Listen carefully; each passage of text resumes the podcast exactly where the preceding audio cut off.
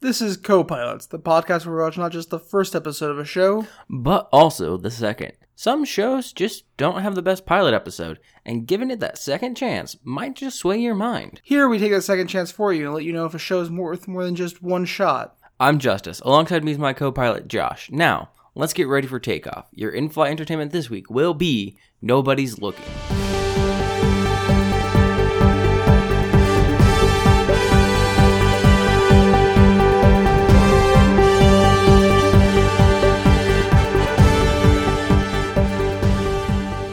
Nobody's Looking is a 2019 sitcom from Netflix. Yeah. I mean, it's not actually from Netflix. It's one of those things where Netflix picks up the rights to a show. and Yeah, Oh, slaps so their then they, name on it. so then now it's a Netflix original series. It's just like, is it though Netflix? Is it original like how they like slapped Netflix original series on Lucifer when Lucifer or Arrested Development when they made the last season of the show, and that last season is nowhere near as good. Yeah, so maybe not a Netflix original, but it's actually a Brazilian show, Yeah, uh, originally in Portuguese. it labels itself as when I looked it up, it's a fantasy comedy. That seems. I mean, according to what the Wrong. show's abo- supposed to be about, yeah, that makes sense. But, anyways, episode one is called Shoot. Yeah. Now, even though it is originally in Portuguese, we did watch the English dub of it. We had the subtitles up, so you know we kind of read along. Honestly, there's not a huge difference. The dub isn't greatly timed, like the ADR is eh, but it doesn't change much about the context of the show. I with will the say dub. that's one thing I've noticed about Netflix's um, dubs of live action shows. They're all kind of meh. they're not horrible, but they're not good either. Yeah. That's uh, episode one is entitled Shoot. Yes. And it opens with a news report from different news agencies across the world Yeah. we we get some hard facts here that like three times the number of car accidents have happened. Insurance company stocks are plummeting. Oil rigs are having accidents. We then get a slide that says two days earlier, and, Mm-hmm. and a redhead in a business suit. Well, not a Yeah, suit, no, business he's in a- attire. Smart casual outfit. He's wearing a short sleeved white shirt that's buttoned up with a red tie and like a pair of khaki pants. I had business attire in my notes. I said suit. That's my bad. Yeah. But he's got business attire, a white shirt, black pants, and he has wings. Tiny, tiny little wings. And he's also very confused. and he's standing in a pretty dark and kind of grungy looking room. Yep. And then a projector flips on, And a video starts to play on the wall. and we're introduced to the Angelus System for Human Protection. hmm In fact, as he's informed, just like we are, he is the newest member of the Angelus System for Human Protection. And the video is like, what are humans? Humans are. incredibly prone to Prone- dying. Yeah, they're advanced primates that, you know, they're pretty flammable, they're fragile, they're brittle. And they're prone to expiration. hmm. We also learn that what humans call luck is actually the invisible work of an Angelus. Yes. And we are shown this in an example of a kid sitting in a street and then getting run over by a car. But the kid's fine. So the kid gets run over, but he's fine. And it's because we play the video back again, and this time there's an Angelus watching him as he sits there. Angelus are easily recognizable because they they wear black pants, white shirts, have a red tie, have red hair, and tiny wings. And then we cut from the video of a kid getting run over but surviving to see a man holding a book, dressed the same, angel wings and red hair, in front of a giant sign that says Angelus District 551 Mm. 5511. Yep, five five one Um, one. and he introduces himself as Fred, the head of that district. we also learn though that our new person, our main character, was created because the chief needed him, specifically needed him. And Fred is going to be this new individual's boss. And as his boss, it's his job just to make sure that their job goes seamlessly. hmm Here we learn that the Angelus all follow a set of four rules. Rule number one is to follow the daily assignment order. Which we learned just before we get the roles that the daily assignment order is how they're given what they're supposed to do. Essentially, an angel is assigned as a guardian angel to a human, and they protect that human throughout the day, Mhm. making sure that the the human doesn't kill themselves. Yeah, and essentially. the daily orders are given out by the chief, who is the boss above Fred. He is the big boss, the chief. Mhm. So, you know, angels, big boss is always God. They just don't say God at any point in this Well, also they're not angels; they're angeluses. Yeah, An- yeah. Angeli is the plural. Sorry, Yeah, they're Angeli, angelus. and then a single is Angelus. Yep. Rule number two is to not appear to humans. Yeah, just- Angelus Not Angeli allowed. have the ability to be invisible, and they are to stay that way around humans. Rule number three: don't mess with humans you're not assigned to. If they're not, you're assigned DOA. DAO. DAO. I, my mind keeps wanting to make that DOA because it's just the one I know. But if it's not your D, you're assigned DOA, DAO. they're dead. They might as well be dead on arrival with these shitty angels, man.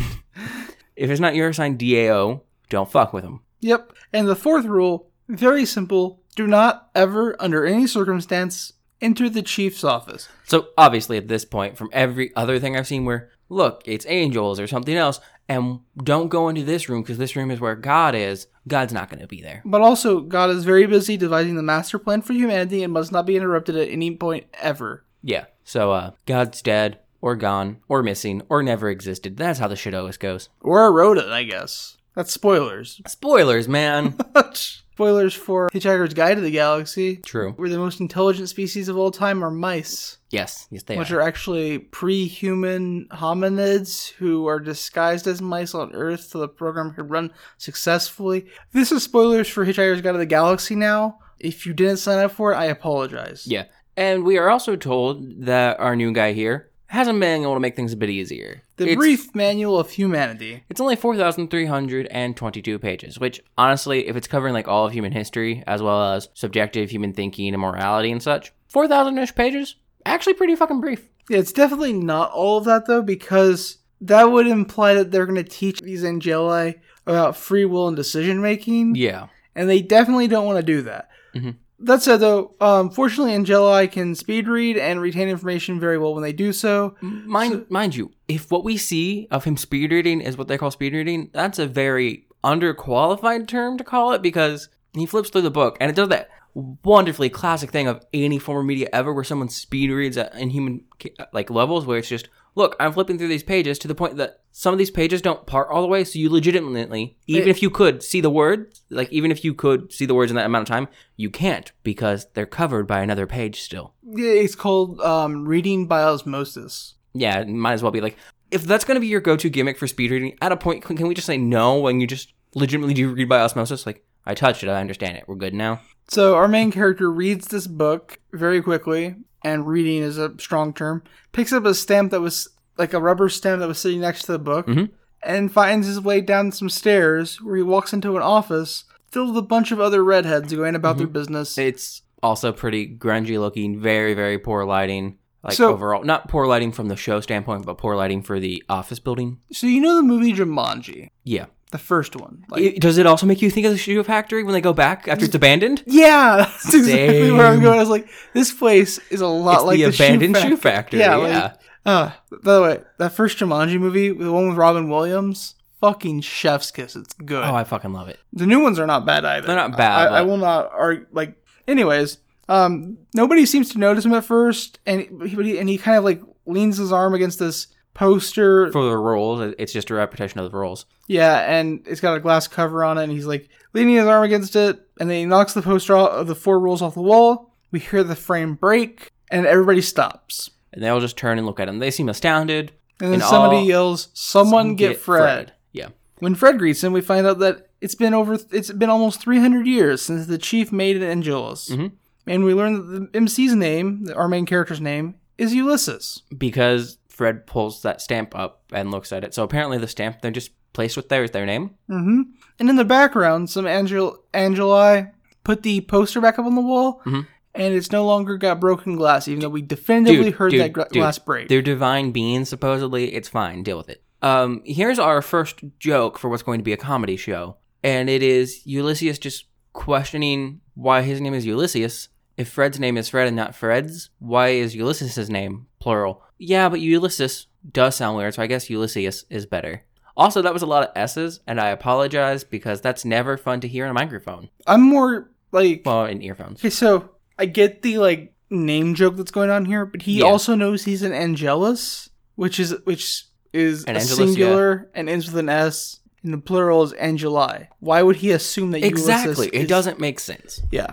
Um, and any- also just feels kind of s- tilted. It, it's obviously meant to be like a fish out of water experience. Like, here's this guy, we're just gonna throw him in the deep end. Ha ha ha! It's gonna be funny, except it's not. Fred then gives Ulysses a tour, showing him ar- around the office and showing him to the DAO machine, which Wanda is in charge of. Wanda we met in the introduction video. Mhm. Um, It was a brief introduction, but she was there in the video. Anytime she tried to speak, Fred cut in to say something else. Mm-hmm. She's the one that listed us the rules and mentioned the manual. Yep. And Wanda's in charge of the DAO machine. Wanda, um, Can I explain how the DAO machine works real quick? yeah, sh- go ahead. So the DAO machine has these spinny lights on the side that kind of just go off when new matches are being made. And new matches are made by it's attached to the ceiling with these little circular tracks where two balls come down. One red, one white. The red one is the Angelus, the white one is the human. They roll down, they fall into these little catches, they pull them out, and those two people are paired. The Yeah. Angelus paired with that human. It's kind of like a Powerball machine, Exactly. except um, instead of like having, I don't know how many numbers are on the Powerball ticket. What ten? That sounds right. We'll Mm. say ten.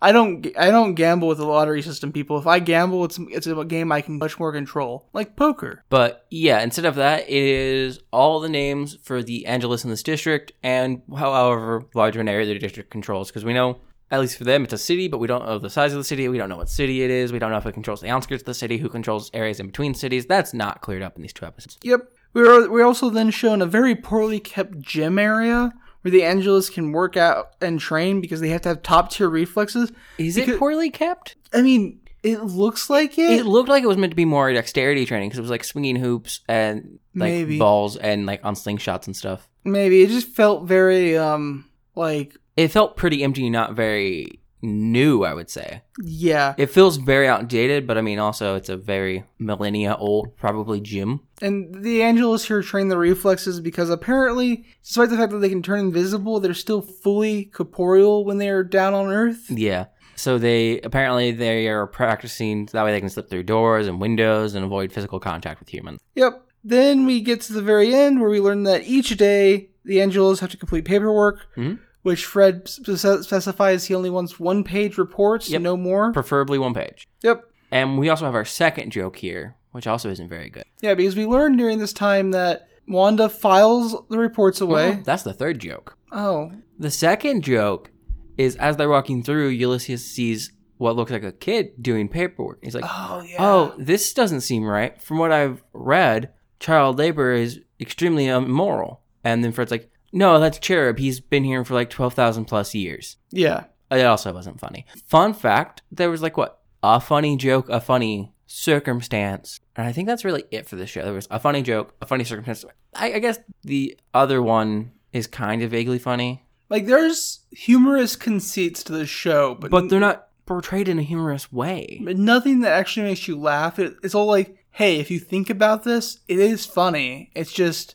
we're not gonna take the effort to make it like a joke. Yeah, we're not actually gonna put in the effort to make the joke. We're just gonna hand you the pieces so you can assemble one yourself. Anyways, during this tour, we learn that Wanda is responsible for the DAO machine. She also files the reports in the archives. If you have any questions, ask her. And this is the third joke, which is actually, I mean, it's this, it's the joke that anybody that's worked in any type of like job with middle management has already said before. Because Ulysses looks at Fred and he's like, "Well, then, what's your job?" And Wanda goes, "Ha! I'll like this kid. I like this kid," or something like that. But the, the obvious joke being that all Fred does is stamp reports for Wanda to yeah. file. And Fred kind of huffily says, "I supervise." hmm And anybody that's ever known middle management positions, that means basically do nothing. And immediately after Fred says he supervises, Ulysses is introduced to his supervisors. Now, tutors. It, it says supervisors in English dub in the I think subtitles. calling- It says tutors, and that does feel more correct. They're, they're I think- more trainers, really. I think calling them supervisors in the dub Was is, inherently wrong. is distinctly wrong. That was my, because, yeah, I know. That's what I'm getting at. Like, Yeah.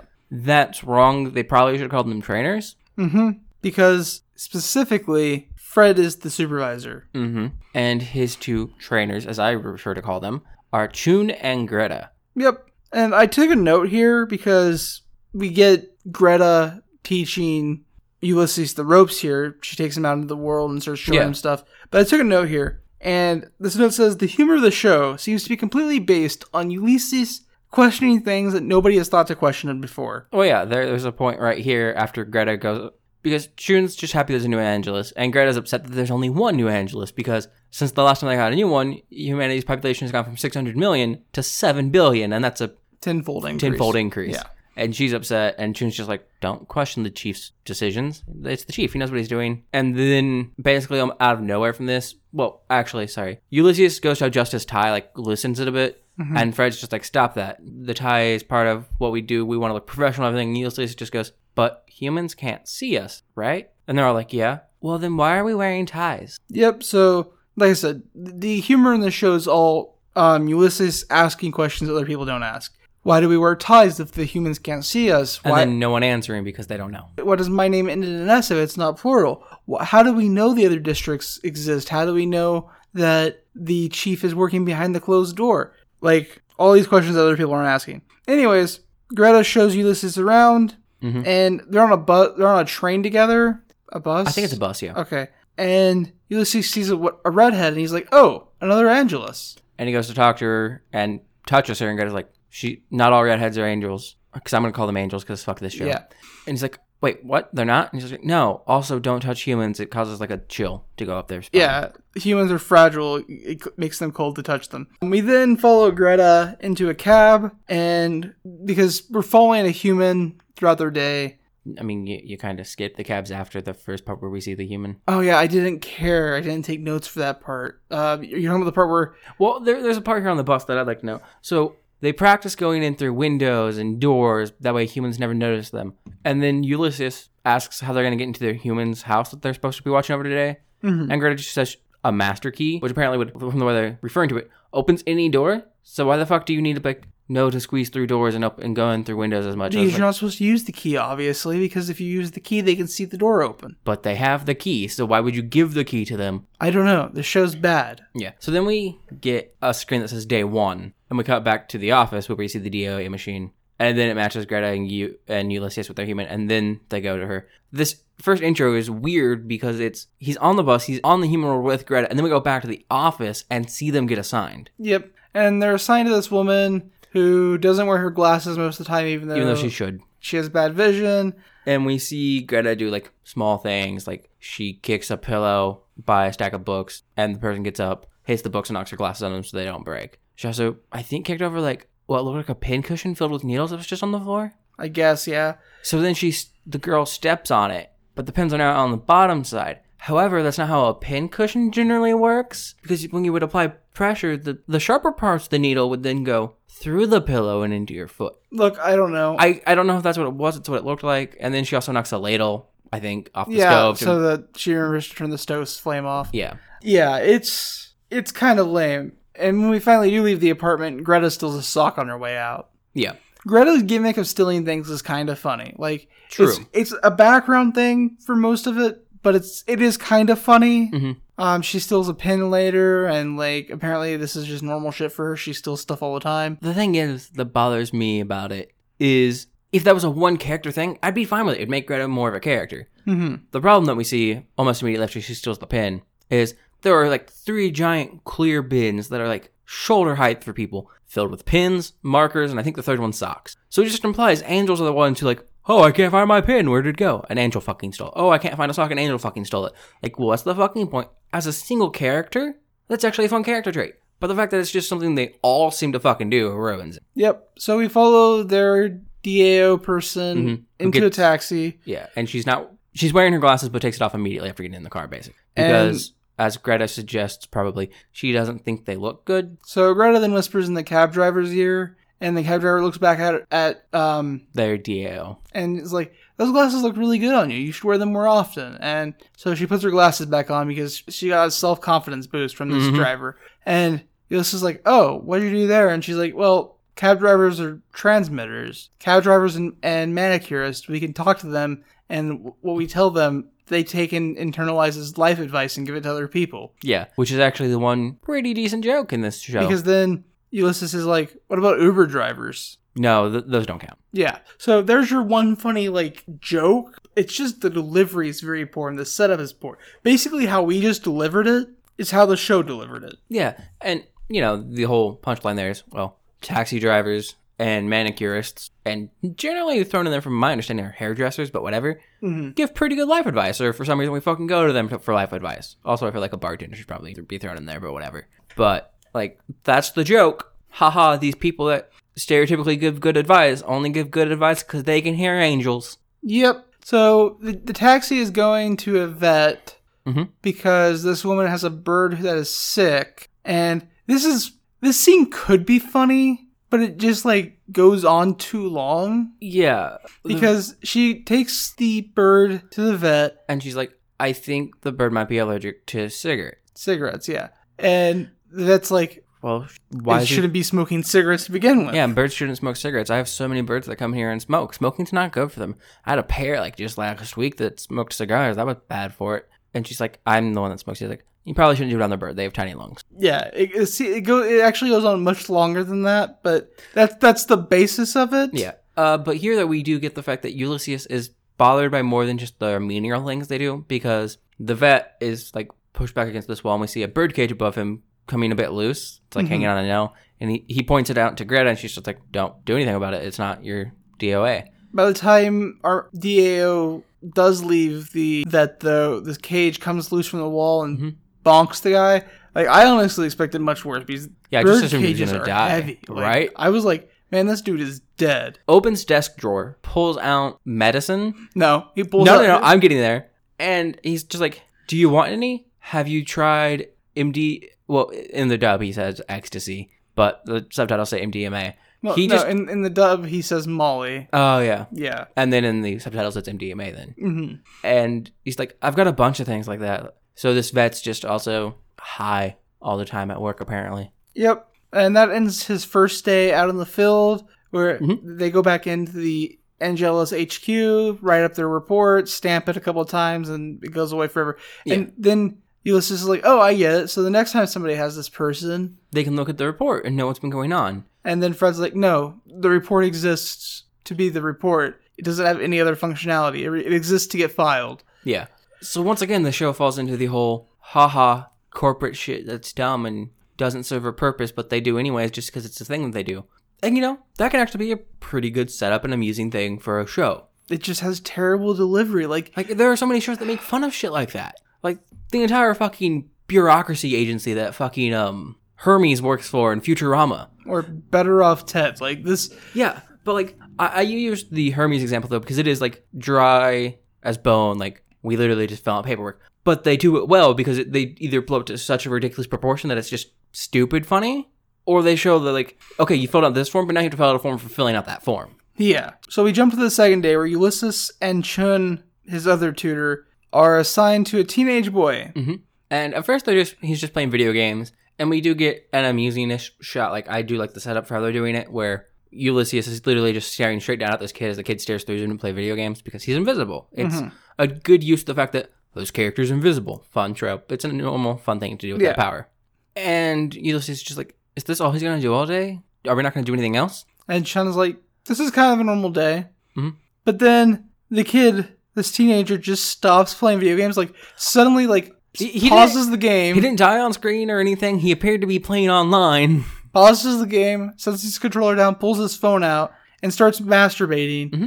And Ulysses is just like, oh, and turns away. And he's just like, is that? And she's just like, that's pretty normal. It's a whole puberty thing. Uh, this kid I had the other day masturbated for like three hours and 43 minutes. I, I timed it. And Chun, like, the thing is, Chun isn't just watching him masturbate, he's like getting down Chun. in there. Yeah, Chun. It's important for that one joke later. Yeah, sorry. Chun isn't just like watching this kid masturbate, he's like getting down in there. Like, You know that thing where if you were in high school, you have a student like staring down at you while you're like filling out homework or taking a test or something. They're just like staring down over your shoulder, head tilted down. He's in that pose above this kid. who is, again, masturbating. Yeah. So, Greta is a thief, and Chun is literally a pedophile. Yeah, so while that's happening, Ulysses walks to the window and he just sees a homeless guy get hit by a car. And then the car takes off. And Ulysses goes out there to help, but then a woman comes up to help the, the Hmm. homeless man instead, and Ulysses just kind of follows them around, Yep. and that's what he does for the rest of the day because Yeah. he doesn't want to watch a teenager masturbate. Yeah, no, that's just fucking weird, man. So the woman takes the guy back to her place, patches him up, gives him a card, tells him to call her if she needs help if he needs help or anything. We didn't see her at this point. I wasn't sure if it was a roommate or boyfriend. It is her boyfriend, we learn. Yeah, based on the conversation, I was like, this is her SO of some sort. I wasn't entirely sure, like, eh. But they get in an argument, and he's like, You missed a job interview for this. She's like, I care about other fucking people. What the He's- fuck? And he's like, you can't just be bringing strangers back to our house. Like, And then he goes off about how she cares about other people more than herself. And she's like, I left my fucking parents' place so I didn't have to hear that shit. I didn't move in here so I would have to hear it again. yeah, she's like, I, I don't need your rules. And he's like, maybe you do need rules. And she's like, no, I'm a free thinker and I don't need rules. I'm, Mhm. yeah. So And then she walks back to her living room, and this guy has looked very well done painting. Just like sitting in a chair. yeah. That was a nice painting. Call it now. Favorite part of both these episodes? The painting. Honestly, her dialogue is so cringy with her boyfriend. Oh yeah, that. And when we see them again later, the dialogue is bad with them. Yep. Back at Angelus HQ, though, Ulysses is about to do some training in the gym at the behest of Chun and Greta. Would be- Not, he doesn't really want. to, yeah, like I though. said, at the behest of Chun and Greta. He's like, do I have to do this? Like, And before he has to, Fred shows up, and Fred is angry. because the report from Fred, the report from Chun and Ulysses Has a list of suggestions from Ulysses that are in there, and Fred's suggestions not happy about suggestions. suggestions on the way to make the Angelus operation a little more better. Mm-hmm. Ulysses is then lectured about how the district is a five star district and no angel in the district has ever broken any one of the four rules. Mhm. We also learn that if an angel does break one of the four rules, they will suffer maximum punishment, which Mm-hmm. is their they stop existing. Yeah, we don't learn that from Fred. Fred doesn't explain what more beyond maximum punishment is, but we learn later. No, he does. Oh, does he? Yeah, he, he says the chief made you. The chief can make can unmake Oh, yeah, he you, destroys angels. Yeah. So Fred's like, I haven't broken I- um, any of the four rules well, though. no, Ulysses says he hasn't broken any of the Yeah. rules, but no, Fred says, but he doesn't have the power to do that, but he does have the power to punish impudence and stuff like that. Yeah, And man, is his punishment the best? It's the greatest punishment ever. He loves what he has an idea of for punishment. yeah. His his punishment is to make you watch Nick Cage's City of Angels for an eternity. And see, I'm gonna go ahead and step out of the actual episode for a moment. Yeah, when we watched the trailer for this show, which is why we watched the show, because the trailer was goddamn fucking hilarious. the trailer cut every one of these setups or jokes at the perfect time to where it didn't murder the joke. Yeah, like, The- this- like it made the joke in the trailer, the joke was, "Do you know what happens to, to Angelus who breaks one of the four rules? Maximum punishment." And then cut to our primary character looking at Fred like, "Wow, what's that?" And then Fred going, "Watching City of Angels." starring featuring- Nicolas Cage for, for all, all of eternity. eternity. And like that's a funny joke. It's like if an angel fucks up, their punishment's to watch this bad movie, which Yeah. is a bad movie. Like And so you might be thinking, well, that's where we're at with what you're explaining for the scene. Like, that's just what happened. Except Fred goes on because he explains why this is a bad punishment. We can't just let it sit there and be a joke. Fred needs to explain why it's a bad punishment. oh yeah, if Fred would just stop right here, it's still funny because like the the context of it isn't anything like contextual. It's oh, Nicolas Cage has this movie about angels and you're forced to watch it for all of eternity. Yeah. Ha ha, Nicolas Cage is a bad actor. But ha instead, ha. Fred has to explain why why it is a punishment for angels. And it's because in City of Angels, if you haven't heard, Fred's going to give us a little synopsis here. In City of Angels, an angel becomes human, and that's not good because humans are gooey and gross, and they have to pay bills, and they're horrible, and they're inferior being. I think he actually calls them a pestilence at one point. I think maybe. Yeah. So um, just throwing that out there. A little review within the show we are reviewing. City of Angels is bad because humans are horrible and inferior, and they have to pay bills. And honestly, I'm gonna agree. Like paying the bills makes humans pretty shit. Yeah. Like I said, this is a funnier joke if you just don't explain it. Like, Yeah. Because when he explains it, he makes it not a joke anymore. yeah, Because it's not even like explaining the joke ruins the joke. Because he doesn't explain it as a joke. He explains it as this punishment that's not. It's just bad. see, it's funnier if we just assume angels think that this is the worst movie ever made and that this is literal Right. torture. Like, that's funnier than explaining that it's a bad film because an angel turns into a human. Exactly. Like the way this joke should have worked wouldn't have been him explaining anything. It could have been like replaced with any other movie where angels are involved. That that maybe they didn't like. Like the punishment is to watch angels in the outfield for all of eternity, Because the angels directly interfere with human with human existence. Like and they play baseball, and angels hate baseball. like that's a funny joke too. Like if you don't explain it, like if you just make it make, make the assumption that angels hate baseball. Right? Like The problem is though, like the way that, like I said, the way that joke should be set up is replace City of Angels with any other movie with angels in it, and boom, funny. They don't like that representation of angels. Cool. Yeah. Yeah, so anyways, we cut to Chun, Ulysses, and Greta, and they're just walking about on Earth, and Chun and Greta are arguing about who they would save if they could, what famous human. Greta would save Einstein. Be- because he's smart. and physics is neat. And Chun would save Disney because I guess he likes corporate overlords. Um, his explanation is that no kid under six is gonna know who Einstein is, but they don't know who Disney is. And Greta's just like, kids suck. since when have we ever cared about small humans? Yeah. Anyways, Einstein was learning and understood so much about the interworkings of the universe. I, I, my point here is just why the fuck do you care about what a human thinks about the interworkings of the universe? You but then work under God. then Ulysses sees the homeless man from earlier, Mhm. and when the woman bandaged him up, she's like, "You can't get this bandage wet." Yeah. And just as he sees him, Greta asks Ulysses, "Who would you save?"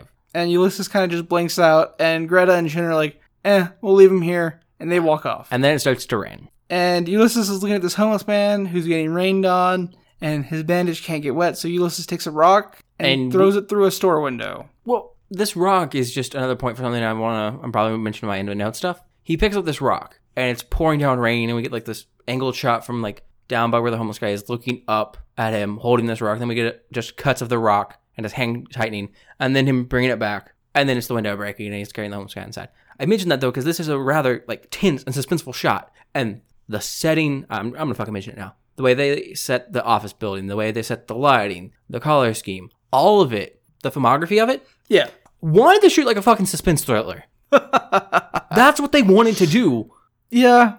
And I know it's listed as a comedy, but goddamn is it not a comedy. honestly, with some of the shit they even do dialogue wise, if they didn't try to be a comedy and they just buckled down a bit more on like suspense or thriller, the show would be better. Yep. So, like you said, Ulysses carries the homeless man into this like I would have to assume it's a fucking furniture store. yeah, it's a furniture store. We never really see what it Yeah. is, but there's a bed right in the fucking window, and it's a giant plate glass window. And it's not just like a bed; it's like a a bedroom set. yeah, it There's looks like a little dressers and stuff. Like setup. yeah. Um. So then we cut to the bar, and Ulysses walks in while Chun and Greta are still talking about soaking people they would wet. save. And Greta's like, "Oh, rookie, are you enjoying the rain?" And he's, It's like, my name's not Rookie. It's not Ulysses. "My name is Yuli. Yuli. I choose Yuli. And like, this is a really intense scene too. Like, this is Well, yeah, because his head's angled down. We have the shadows under his eye. It's a, again a dark lit room. He is backed against the storm, the storming sky. They're back against this like lightened bar. So we have him diametrically opposed to light, and he and then he's in the dark over here. and he is like actively choosing to go against the chief who chose his name for him. and it's just gone against the Chiefs like rules. Yeah, so like this scene is so dramatic. Like, Like this I said, sh- this show doesn't want to be a comedy, but it's what they shopped it as. Fun fact: the show has one season. Okay, probably probably deservedly so. Um but anyways, back out on the street, they pass the homeless man who's now getting arrested and it's no longer raining. and Chun and Greta are just like,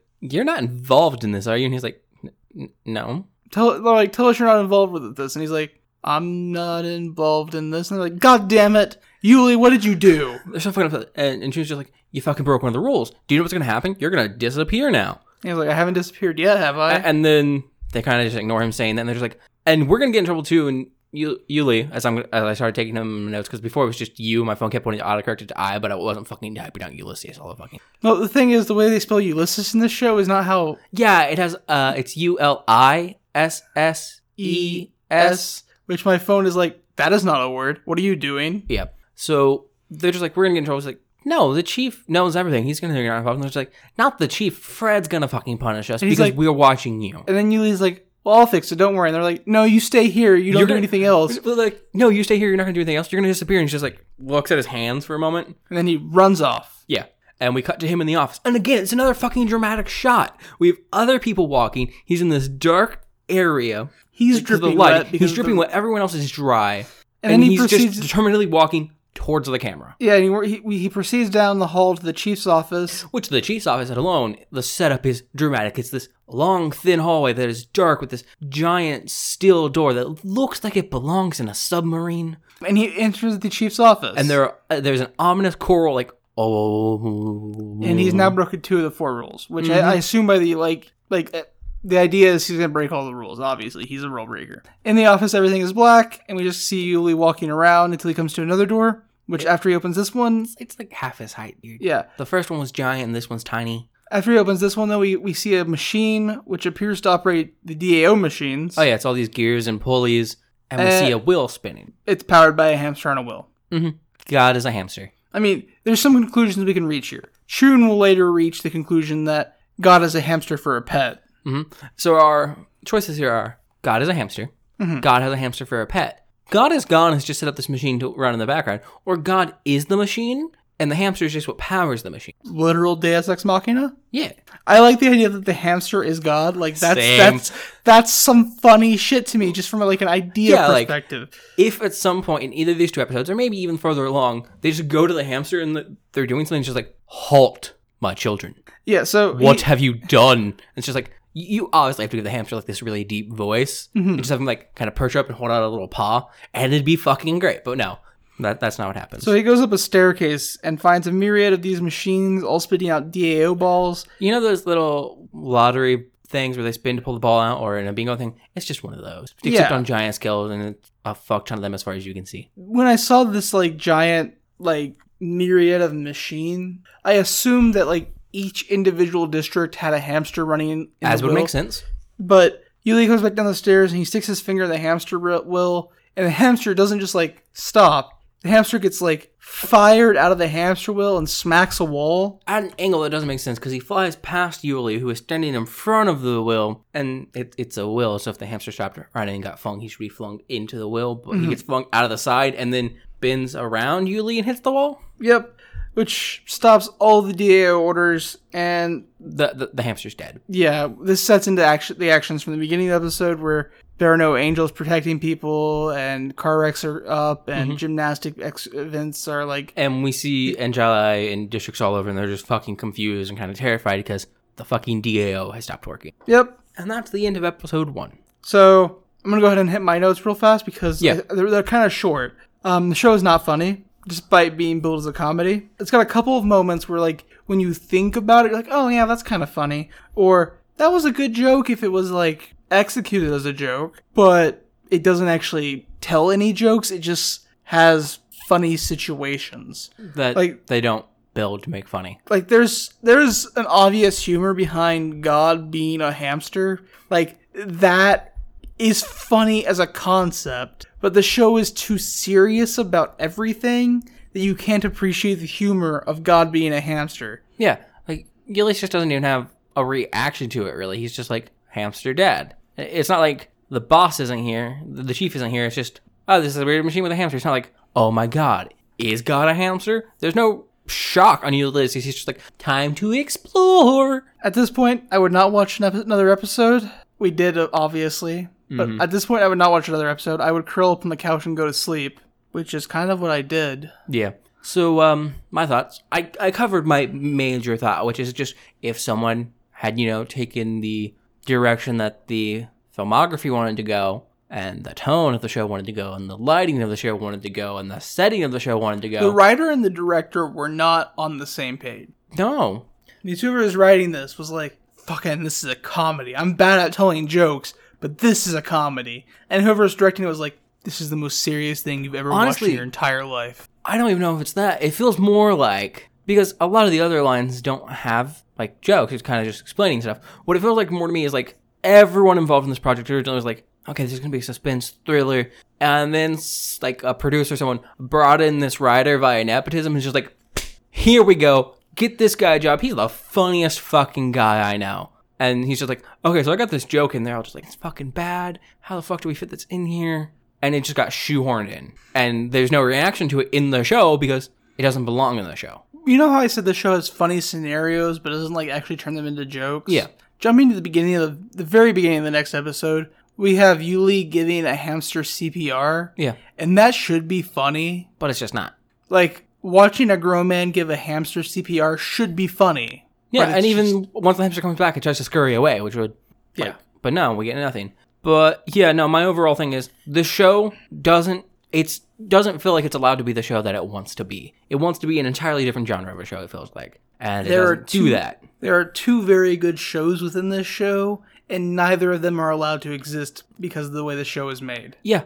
So There is a comedy, and there is a serious drama, but not together. exactly, and because of that, I have no fucking motivation to watch episode two. Anyways, But episode, we did episode two is entitled Oh My Hamster. get it because God's a hamster. Yeah, like, oh my god, oh my hamster. Mm-hmm. hmm We open on Yuli giving CPR to the hamster, like I said. It's literally the first scene. and it comes back to life. But I had to put, I think, because we're so far zoomed out in this shot that we don't really see anything, and he seems to scramble for him. I'm like, I think he got the hamster right. And I, I, I was pretty sure the hamster died at the end of episode one, but I, like, at wasn't this point, entirely sure if it was dead. like I think the idea is the angels like have the breath of life. Yeah, because later when he takes the hamster to a vet, the, ham- the vet's just like, "He- this thing should be dead. Yeah, so like my thought was, oh, the hamster did die, but Yuli Yuli literally breathed life into it. Yeah, that was my assumption. Anyways, the hamster scurries off, and Yuli leaves the uh, He manages to catch it, yeah put it in his pocket, and leaves God's office. to go talk to Chun and Greta.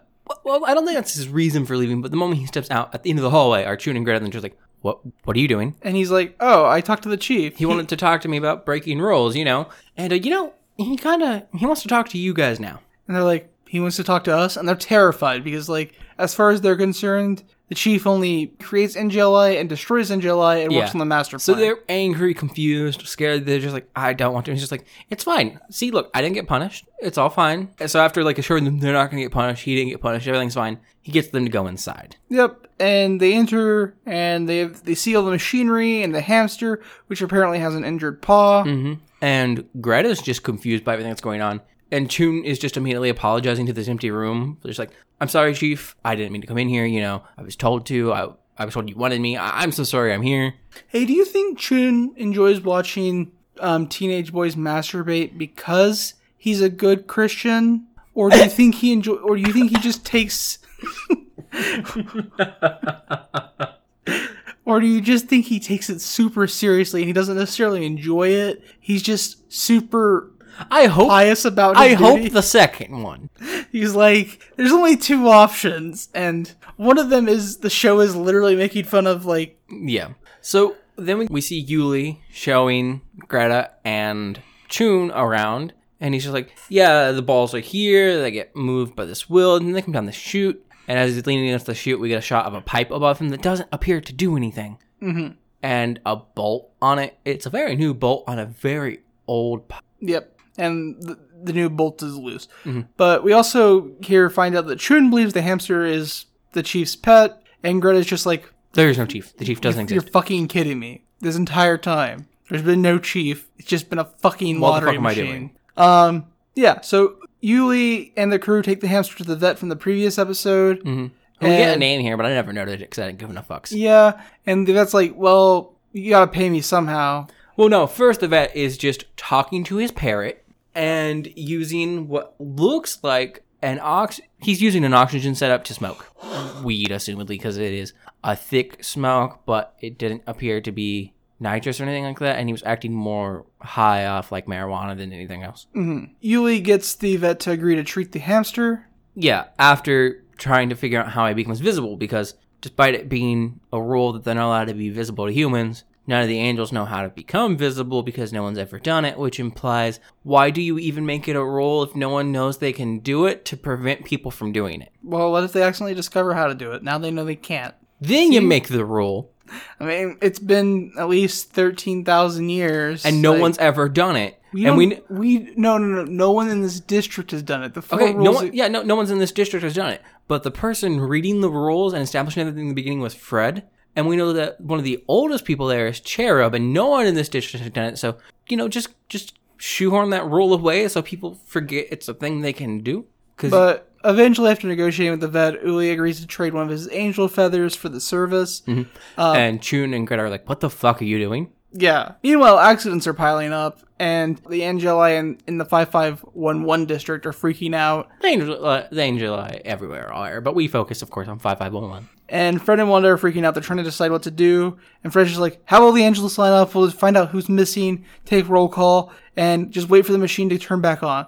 And Like I said, meanwhile, accidents are piling up outside. And then Uli has the idea to have Chun spin the wheel while they get the hamster fixed. Yeah, he has the idea because they're standing outside four hours later from giving the vet the hamster. And him and Trun are still having this argument because Trun's just like, because the moment they step outside, because Trun's upset that he's going to give away an angel feather and that Uli broke w- rules, he's just like, dude, you're going to disappear. And before that, we cut to the office and to four hours later, Yuli's just like, I don't think so. And it comes across as mocking, but I'm not sure if it's meant to be. He's just like patting his chest, looking at his hands. He's like, I'm still here. And then four hours later, they're ending up that argument of Chun just being like, I promise you, it's going to happen. It just takes a while. And then the news report talks about all the accidents and stuff. And Yuli's just like, I know how to get rid of this guy who's annoying me and fix this issue. I'm not sure if that's his thought process, but I hope at least someone here is vaguely intelligent. Yep, so they head back to the chief's office, and Uli's like, Look, all you have to do is rotate this wheel. Well, kind of pulling this belt because the belt's attached to a pulley,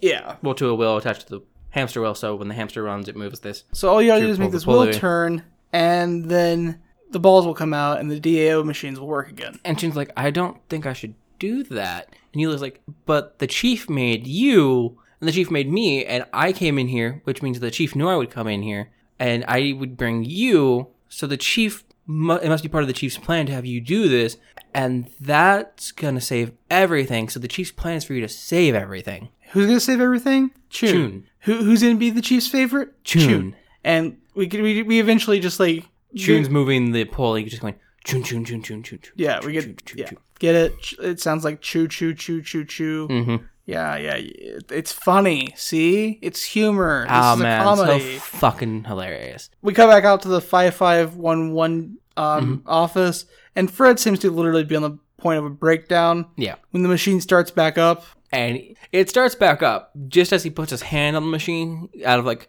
like a sigh of like exhaustion. She's like puts his hand on the machine. It starts back up. It's like I fixed it. I fixed it. And Um, he's doing this really like stupidish wave where both his hands are above his head instead of like waving them side to side or just one. He's like kind of leaning forward and pulling them back. Like yeah, no, he's praising the machine. no, he's doing it towards every other Angela to get their attention that Oh. he fixed the machine. Mm, fair. It it looks so dumb. So they get the DAO balls rolling again, and then a nut falls off a pipe and finds its way to Fred and Wanda, and Fred and Wanda are like, "What the fuck is this?" Well, that happens a bit later, but it's not super important. I mean, it's basically right here. Well, it actually happens after Fred stops Yuli and Greta on their way out. Oh yeah, because they got Because- the DAO assignment. Yeah, and Yuli plans on heading to go to Valdir, the homeless guy, hmm and get him out of jail because he got him arrested. And Greta's just like, why, why would I do that? But then Fred comes up to stop them, and he's like, wait, you gotta get your DOAs. And Yuli's just like, DAOs. I don't give a fuck. And Neely's just like, but I'm not authorized for that. And then we see his name got matched with someone. So congratulations, he's promoted. he, and it's he is literally given the kid from yesterday. Julio, the the boy Chun violated. Yeah. Um, Well, Oh, he violated his privacy, his decency, and I hope nothing else. Uh, and as Greta and Yuli leave the office, Greta's like, "I'm just not gonna do my job anymore. There's no point. You Yeah, can't- you she- can't." she Like, throws away her stamp and just sits down to watch these guys play basketball. and she's like, "It doesn't matter. All our commands are coming from a hamster." So No, no, no. She never calls it a hamster. She Yeah, just constantly calls refers it to it as a rat. yeah, yeah. Yuli tries to help the homeless man Valdir out. Yeah, he's in the police station, and the guy's just like, "Look, I didn't break the window." And the cop's just like, "Yeah, everyone says that." He's like, "Can you at least call that woman on that card? She said she would help me out if I needed it." And the cop's just like, "Oh, this one? Okay, okay, no," and then just throws it in the trash. Yep. So using that, Uli gets the woman's name. Her name is Miriam. He goes and finds her, and they get into a discussion. Well, first, I guess we should clarify what Miriam does because he finds Miriam at work. Yeah, but before we know she's at work, we see her just talking to someone about how religion, society, stereotypes for sex and gender and all of this, fairy tales, all of it's bullshit, and you shouldn't let any of those any of those things tell you who you are. And then we cut across, and sitting across from her is a little girl in a dress and a crown, and they're sitting in like a playhouse. And Miriam is also wearing a dress and a crown, and the girl's just like, "But if you're not Elsa or Cinderella, who are you?" And she's just like, "I." I'm Ex- whoever I want to be. Exactly. Exactly. I am who I want to be. No one's going to tell me who I am.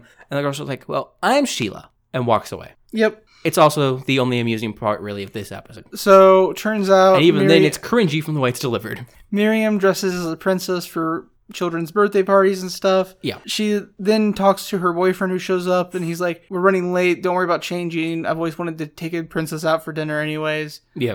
And then Uli shows up and he's like, Hey, um, I'm with this NGO, a nonprofit organization. And We're trying to get Valdir, the street prophet, which is apparently what they call yep, the homeless guy. Problems. He's being detained downtown. And she's just like, so you just sit around waiting for people to be booked. She's like, we're very proactive. yep. And she's like, She starts questioning the angel wings and stuff. And he's like, And she's like, so how'd you know get me? He's like, well, he had your card. She's like, well, why didn't you call? He's like, We don't- we don't have phones." telephones. Again, this should be funny, but it's not. Um, eventually, she pepper sprays him, Mhm.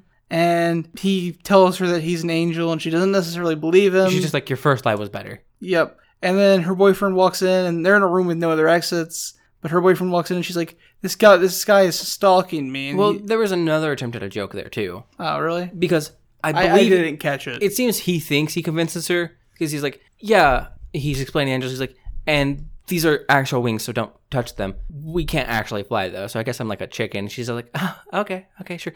I'm gonna, I'm just gonna go get my purse. And she's backing out of the room when her boyfriend shows up. Yep. And she's like, "This guy's stalking me," and he's like, "What guy? There's nobody else in here." And then when her boyfriend finally leaves, she's like, "Oh yeah, we can also turn invisible to people." And of course, as tropes dictate, he has to be right in her face when he turns visible again. Yep. So Miriam and Uli decide to sell one of Voldier's paintings to pay for Voldier's bell money. Mm-hmm. And they come up with this plan right after Miriam breaks up with her boyfriend, which isn't really important in this episode. I have to assume in later episodes, Uli and Miriam are supposed to have like romantic tension or whatever. Yep. So the Miriam has a friend that works at an art gallery, and she takes the painting down there to try to sell it. And her friend's like, "I don't buy paintings from unknowns. If anybody knew who this was, I would be interested." She says that just as she's getting in a cab. And the cab driver's like, "Oh hey, is that a Voldier the Prophet's painting?"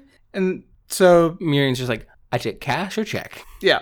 And we see Uli's like sitting next to the cab driver, and he obviously just pr- transmitted the thoughts into the cab driver. Yeah. Uli then picks the hamster up from the vet, but is told that it needs to rest. Well, because, no, it's Oh. Uli and Miriam sitting waiting for the guy to make Bell. Okay, that's right. And again, it doesn't do anything for this episode. I think it's just meant to establish them for future romance in it. And the fact that he doesn't understand why she's upset if she's the one that broke up with her boyfriend. She's just like, I did like him, but we just had some issues. Like, Yeah. uh, it's understandable if we'd be upset. And he's just like, sounds tough to be a person. And he's like, I, got, I have to go get a hamster from a guy to put him back on a will so we can start doing angel stuffing. And she's like, I have no idea what you're fucking he's talking like, about. I'd get a hamster, put it back on a wheel, so the DAOs start rolling in again. And she's like, I have those words don't make sense in that context. Yeah. And then she goes to talk to him again, but he's Batman away. Yeah, because he's an angel. So he picks up the hamster from the vet and is told that the hamster needs to rest. It can't go right back in the will. And he's like, okay. And the vet's like, okay, I need an angel feather now. You promised. And he, he tries to pull one out. He's like, mm, they don't seem to come out. Bye. No angel feather for you. I'll give you one next time I come back. Which is going to be never. Fuck you. Yeah. So they go back. He goes back and he puts the hamster on the will. And, And the hamster just takes it right off. It doesn't seem to be. well, bothered it's a by this little point. slow, but yeah. and everything's kind of returns to normal. It, it all looks like it's a good day solved. Chun and Uli go back to pick up Greta. And Grace's just like, why the fuck would I ever go back there? I'm never working again. and they eventually pr- they eventually convince her to pretend to work so that Fred doesn't have to find anything out. Mhm. Unfortunately, though, another Angelus is reporting to Fred. Yeah. Fred's busy staring at the bolt while this guy runs up to turn in his report. And Fred's just like, you're late. He's like, "I had a hell of a day." Like, so, she, you know, she had this problem, this problem. And then her son got electrocuted. So you had to rush him to the hospital. He- And he's just like, her son is Julio, right? And he starts flipping through papers on his desk. He's like, Julio was assigned to "Ulysses." Ulysses. And he gets angry and kind of crumples the papers in his hand. End of episode. Yep. So that's the end of episode two. Do you still think the show is not funny? I still think the show is not funny, and I still think it wants to be a suspense or thriller. Like every main beat of the story that it hits up is setting up for like it, every main beat of this is tension. Like you don't need to ratchet tension in a fucking comedy unless you're going to immediately like dissolve the tension because it's supposed to be a joke, or you dissolve your tension with the joke. So this is totally off base, but I was wondering why the angels all had red hair. A good thing to reason and wonder about. and I came to two possible pieces of information. One is oh, what's his name? A specific angel, Uriel is the angel of protection. and he's Yeah. the angel of the red light. yeah, he's generally depicted as being backed with like red lighting, having red hair, and he protects people. And these are angels that just go through doing tiny little things to keep people safe. So they all have red hair. And the other thing I found was a quote from the prophet Joseph, where he- he's talking to a woman who claims an angel visited her, And his first question is, and his first and only question is, what color was the angel's hair? and her reply is red, and he laughs and says, "There are no, No Oh, angels, with, red, hair. So either, depending on which context you want to take, either they're all servants of Uriel, the an- the archangel of protection, or They are not angels. Or the third option, and the one that I've lived mo- most my entire life by Christianity by itself has no idea what the fuck it wants to do and makes no fucking sense. Um, to be fair though, I don't know if it matters because I'm not going to watch any more episodes of this show. I don't know if Ever. it matters. The show never got a second season. And I Uh, think it's only like eight, eight episodes long to begin with. Yeah. So, um, hey Justice, would you watch this show more outside of the context of this podcast? Allow me to establish something. Most of the time, my final thoughts. I, I talk more than the notes I have because I don't write a lot of it down. It's just like these bullet points I want to hit. Mm, generally five to three to six points, I would say. This one just has one, and it's just this. Allow me to say it verbatim. This show is straight boring hmm because nothing ever goes anywhere. They don't know how to make the tone match the writing. They don't know how to make the writing actually funny. Nothing When in they the try to do show a joke? just nothing clicks together. It's all. Yeah, it, it feels like they try to go somewhere, but they don't. So, the, so eventually, we're, we're just stuck in the same place. I'm gonna be honest. I'm actually kind of really upset that the show isn't funny because Because the trailer made it look good. That's why we felt like not, watching not just it today. the trailer, but like there's so much potential in this show. the premise is pretty fun. Like, but it's just not good. yeah, But you know what is good? Leaving us a review, like a Yeah. five star review on iTunes to boost our SEO potential. Hey, why don't you leave us a review? Because that would be good. Unlike this show, you know what else is pretty good? The the suggestions we've had from people. yeah, Which you know, if you want to give us one of those, you can always reach out to us at our email, which is copilotsreview at gmail.com, and shoot us preferably good shows or shows that are so bad they're at least amusing to watch. yeah, like tattooed teenage alien fighters from Beverly Hills. I think we've said this on multiple occasions. Middling shows are the worst to review. Like this show is bad, but it's not so bad in a way that makes it fun to review or to lambast. It's just there's so little going on. It just Another option for reaching us though ah. is our Twitter handle at Copilots Review. And or you can find all of our stuff, eh, almost all of our stuff. Um, the person in charge of doing it's a bit lazy. You can find most of our stuff on our YouTube at Copilots Review. we'll- You- search, search Copilots. Copilots Review. But if you if you can't find us on YouTube by searching, you can find that YouTube link by going to our website at copilotsreview.simplecast.com. Also on there, you can find our email, our Twitter, and a link to our Discord where we tell you when we have new episodes and where you can talk about the episodes with other people or us or ask us questions or tell us what shows you want us to watch on there. Or because it's never going away, you can tell us about how being human. You can try to tell us about how being human isn't the greatest show ever, and we'll just Well, tell you you're isn't wrong. the best vampire show ever. true, true. The best vampire. Yeah. Anyways, thanks for flying with us. And please fly again soon because we have actual wings, not tiny little chicken wings.